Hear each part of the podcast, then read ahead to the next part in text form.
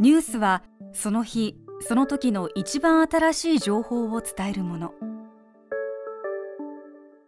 私たちは毎日たくさんの出来事を伝えていますがその中で考えることがあります。当時はどう伝えていたのだろう。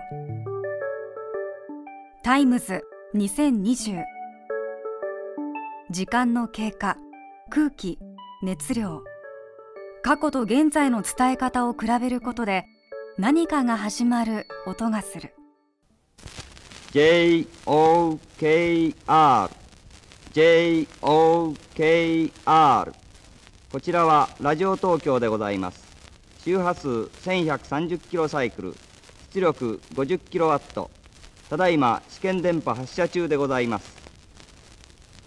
JOKR TBS ラジオがラジオ東京として放送を始めたのは69年前。1951年の12月25日。開局の式典で足立忠社長はこう挨拶しています。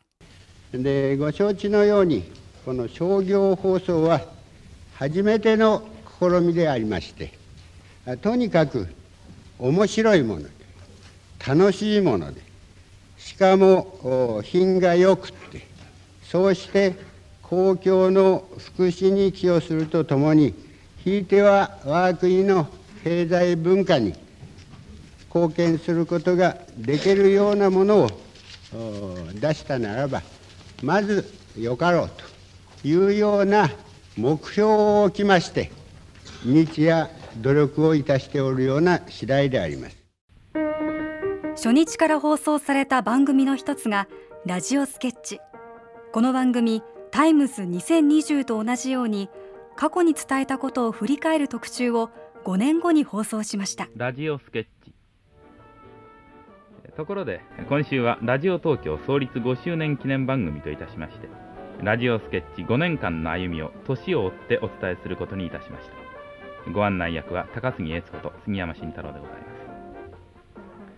高杉さんね。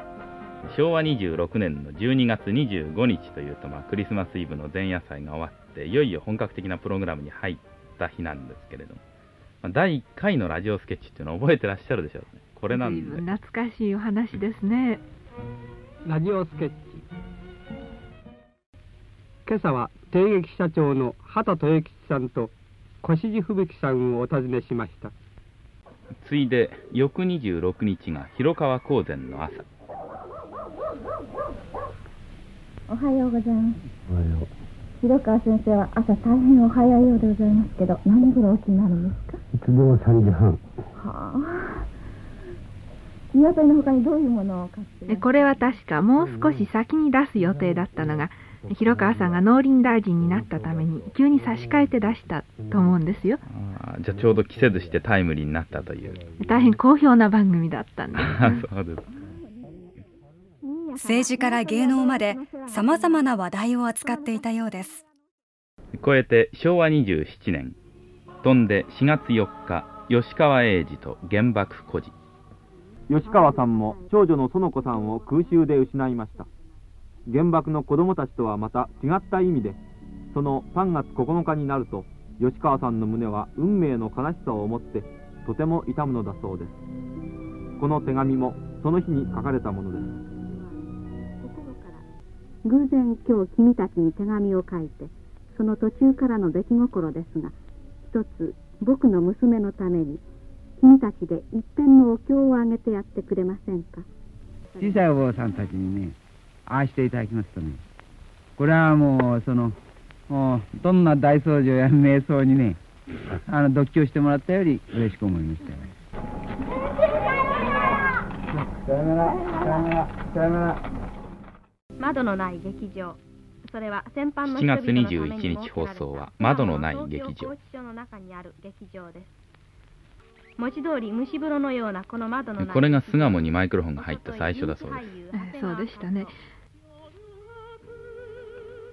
最後の長谷川和夫さんの舞踊踊り「ツバメの幕」が降りて慰問の日程が終わると先般社の代表が胸迫る感謝と別れの挨拶を送ります。私どもは暑さも牢獄のうさもふるさとへの徴収もしばし忘れましあたかも桃の花咲く夢の国へ誘われたごとく心ゆくまで無限の雰囲気に遊ばせていただきます。大作家に密着し手紙を朗読巣鴨プリズンの中の取材伝えたいこと伝え方さまざまなチャレンジがあったようです。番組の最後に登場したのは私の先輩たちでした。さて最後は12月19日の放送なんですが。アナウンサー学校いい年をしたお兄さんやお姉さんが大きな口を開いて一生懸命あいうえおのお稽古。でもこれはちょっと坊ややお嬢ちゃんには真似ができないでしょうね。親が米子が米長持ちの上に生米七粒長町の七曲がりは長い七曲がり。マイクの前でニヤニヤしていますけど杉山さんもこの中にいたんでしょ？確かにいましたね僕もね。テレビ向けアナウンサーを募集したところ応募した受験生がざっと2400人さて11月から始まった講習今日初めて、まあ、KR の電波に乗るわけですけどその意味でね一つ最後に皆さんの抱負を語っていただきたいんですよね。渡辺君。10年20年後の人はですね KR の渡辺というアナウンサーは実にうまかったとまではいかなくても名前を覚えているぐらいにはなったいと思います。その言葉を忘れないでくださいよ。中島さんこの間来たらその夏川静江にも負けないくらいの朗読は上手になってそれからもう童話の方でもその子供から本当にあその時間を楽しみにされるようになってのだってもいろいろ 欲張りなことばっかり。今のお話を聞いてましてね思わず頭が下がったんですがあれから3年半経ったわけでしょ？ええちょうどそういうことになりますね。いかがですか？今のご感想は。まあ今の話聞いてますとねただただ宦官の至りというところなんですけれどもね。まあ先輩の皆さんはじめこれは一つ大いにその聴取者の皆さんのご鞭達をお願いしてこれからまた育てていただきたいと思うんですどうぞよろしくというわけですね。まあ共に聴取者の皆様に一つお願いすることにしましょう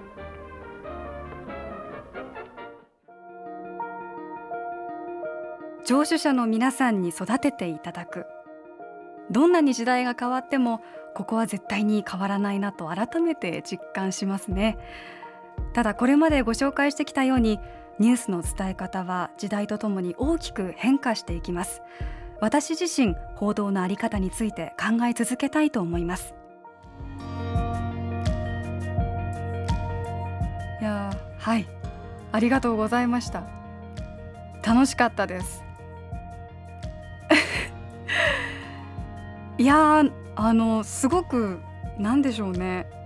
過去のニュースの伝え方ってなかなか触れる機会がなかったのでそういう点ではこう俯瞰して報道を見ることができてすごく勉強になりました私自身。そう考えるとね本当に 毎日緊張しちゃいますね。でもそれだけこう責任を担っているというふうに思うと。背筋が伸びる思いです。TBS ラジオタイムズ2020今回で最終回です。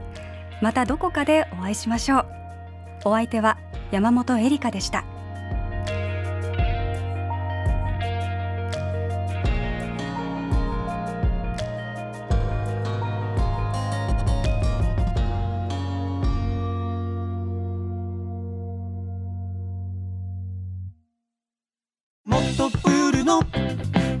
ットライト。誰一人取り残さない社会をキーワードに。ゲストをお招きしながら勉強するやつ。みんなで考えてゆこうスポットライト。毎週日曜夜11時配信スタート。